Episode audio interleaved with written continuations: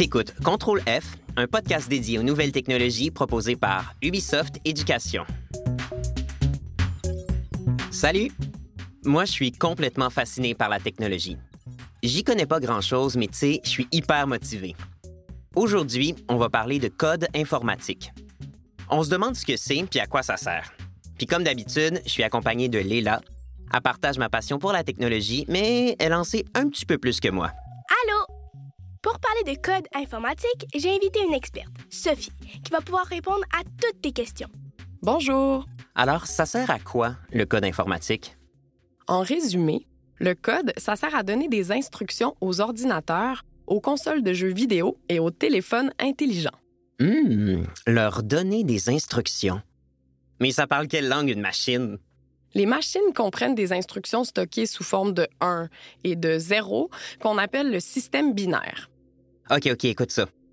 001, 10101, 001. Fait que, je t'ai donné quoi, là, comme instruction? Euh, j'en ai aucune idée. on tape pas des 1 et des 0 quand on code. Ce serait bien trop long et compliqué. Pour coder, on utilise des langages informatiques qui sont ensuite convertis en 1 et en 0 par ce qu'on appelle un compilateur. Autrement dit, le code joue le rôle d'interface entre humain et machine. Les instructions qu'on tape quand on code sont par la suite traduites dans un langage que la machine peut comprendre. Je pense que j'ai compris. Mais est-ce que le code, c'est universel? Dans le sens de sur la planète, c'est le même code que tout le monde utilise, puis que tous les ordinateurs comprennent? Non. En fait, il existe plein de langages informatiques qui ont des noms assez amusants. Le C et ses dérivés. Le C++, le C Sharp, il y a aussi le Python, le Java ou encore le JavaScript, ou bien le HTML. Oui, ces langages sont spécialisés. Ils ont été conçus pour des buts différents. Par exemple, le C sert à coder des systèmes d'exploitation comme Windows, Mac OS ou Linux. Un système d'exploitation, c'est ce qui te permet d'utiliser un ordinateur sans t'arracher les cheveux. C'est ce qui fait en sorte que tu vois le curseur de ta souris se promener sur l'écran. Pour les gros jeux vidéo sur console, on code surtout en C++. Par contre, les jeux sur téléphone ou tablette sont généralement écrits en Java pour Android et Objective-C pour iOS. Pour ce qui est d'Internet, on code les sites en JavaScript et HTML. OK, OK. Donc, si je comprends bien, quand on code, on écrit dans un langage spécial qui dépend de ce qu'on veut faire. Fait que le code, c'est genre au milieu, entre le langage humain puis le langage machine. Hey, t'es rendu super bon. C'est exactement ça. Merci, merci. C'est parce que j'aimerais vraiment ça créer un jeu vidéo qui mettrait en scène Gribouille, mon cochon d'Inde. Elle vivrait plein d'aventures incroyables. Hmm, c'est ambitieux, mais pourquoi pas? C'est sûr que ça se vendrait bien. Certain. Tu disais au début que le code, ça sert à donner des ordres aux machines. Donc, par exemple, on écrit des ordres comme euh, quand on pèse sur croix, il faut donner de la salade à Gribouille puis qu'elle récupère des points de vie. C'est ça? Ah, c'est toute une question, ça. Attache ta tuque.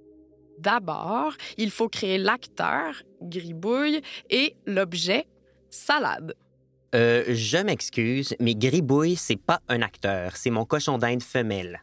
On dit acteur pour dire que c'est Gribouille qui fera des actions dans le jeu. Donc d'abord, il faut créer l'acteur Gribouille et l'objet salade. Il faut aussi leur donner des propriétés. Les propriétés sont les caractéristiques qui reflètent leur état. Par exemple, Gribouille a la propriété d'avoir des points de vie, disons 100. Elle a la propriété de perdre des points de vie et d'en récupérer. Elle a aussi un inventaire pour garder ses feuilles de salade et d'autres objets qu'elle peut collecter. Tu peux lui donner la propriété de se déplacer, de sauter, de courir. Enfin, Gribouille a la propriété d'avoir le skin cochon d'Inde. Wow, wow, wow, wow. Skin, ça veut dire peau en anglais. Mais Gribouille, c'est un cochon d'Inde à poils longs. Je veux pas qu'elle soit toute nue dans le jeu. tu peux rendre Gribouille comme tu le veux dans le jeu, même avec les poils mauves si ça te tente. Un skin, c'est la représentation 3D ou 2D de Gribouille. C'est ce que les artistes des jeux vidéo créent pour mettre le visuel aux lignes de code. Quand on construit des jeux, on associe des skins aux acteurs et aux objets. Exactement. Ensuite, il faut donner à l'objet salade la propriété de donner des points de vie. Par exemple, 10 points. Et puis, il faut affecter à cet objet le skin salade. une image de salade. C'est ça. Ensuite, ta ligne de code dira, en quelque sorte, si on pèse sur croix, si on a des feuilles de salade dans l'inventaire, alors Gribouille gagnera 10 points de vie. Mais le total ne peut pas dépasser 100. Oh boy, c'est donc bien compliqué. OK, il y a comme plein, plein, plein de conditions. Oh oui, le code, c'est très complet. Il faut réfléchir à toutes les interactions et les conditions pour qu'une chose se passe. Si on oublie de limiter les points de vie de Gribouille, la salade la rendra de plus en plus forte. Ou si on oublie d'attribuer des points de vie à la salade, Gribouille va en manger, mais sans gagner de vie. Puis c'est pas fini. Dans ton code, il faudra intégrer le déclenchement de l'animation Manger de la salade pour qu'à l'écran, il y ait ce rendu-là. Gribouille qui mange de la salade. Oui, oui, oui, oui, je pense que j'ai compris. En fait, il faut présenter toutes les options qui vont se présenter pour euh, coder un personnage, un événement ou une interaction. Par exemple, Gribouille peut sauter. hmm? Donc, si elle tombe, elle perd 10 points de vie. Si elle porte une armure vraiment fancy, elle en gagne 15. C'est ça? C'est ça. Mais il faut lui donner la propriété de porter une armure. En fait, quand on écrit du code, il faut trouver comment établir les conditions adéquates au bon déroulement des événements du jeu. Oui. Et c'est vraiment fascinant parce que c'est fondé sur la logique. Quand on fait du code, on fait plein de schémas pour montrer les conséquences de telle ou telle chose, les conditions nécessaires à leur déroulement. Il faut trouver des solutions ou des manières efficaces de répondre aux besoins du jeu.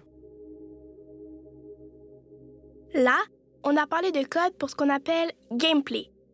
C'est la partie jeu du jeu vidéo. Mais il y a plein d'autres types de code impliqués dans le domaine. Par exemple, le jeu en réseau ou les pages de classement de joueurs. Ça prend d'autres types de développeurs et développeuses. Exactement. Du code, il y en a partout. Dès que quelque chose fonctionne avec un programme. Il y en a dans les lave-vaisselle, dans les voitures modernes, dans les distributeurs de billets de banque et même dans les avions. En fait, dans pas mal tous les objets électroniques de la vie de tous les jours. Dans les lumières de circulation? Elles sont gérées par des programmes informatiques, donc oui. Euh, dans la voiture téléguidée de ma cousine Michel? Oui, Euh, dans le chauffage de la maison? si ça allume tout seul quand il fait trop froid, oui. Euh, dans les lumières du temps des fêtes qui s'allument toutes seules? C'est beau, là. On va pas trop abuser de la gentillesse de Sophie, quand même. Ah, c'est correct. Pour résumer, le code est partout aujourd'hui et on peut apprendre à coder à tous les âges. Il y a plein d'ateliers de programmation et de camps de jour pour découvrir le code. Tu peux aussi trouver des vidéos sur Internet pour en maîtriser les fondements. C'est sûr que quand on voit des lignes de code à la télé, ça peut faire un peu peur. Des parenthèses et des signes étranges, des mots anglais qui n'ont pas l'air de vouloir dire grand-chose. En fait, il faut y aller progressivement. Déjà, il faut comprendre qu'on donne des ordres aux machines en tenant compte de paramètres bien définis. Et là, c'est un gros pas en avant dans la découverte de cet univers fascinant qu'est la programmation. Je me sens tellement prêt à créer mon premier jeu vidéo. Gribouille et le secret de la laitue perdue. Ça sonne bien comme titre, non? Léla, Sophie, vous en pensez quoi, vous? Ah, justement, Léla, tu viens me donner un coup de main? Toi qui écoutes, en attendant, n'hésite pas à cliquer sur un autre épisode de Contrôle F. Animaux qui parlent, intelligence artificielle ou voyage dans le temps. Il y en a pour tous les goûts. Une production d'Ubisoft Éducation, réalisée par La Puce à l'oreille et les studios Bakery. Un texte de Lucie Laumonier, avec les voix d'Alice Poblette, Claudie Bourget et Jonathan Caron. Un grand merci à Martin Jouvenot d'Amazon Robotics et à Guillaume Évrard de Scavenger Studio pour leurs conseils.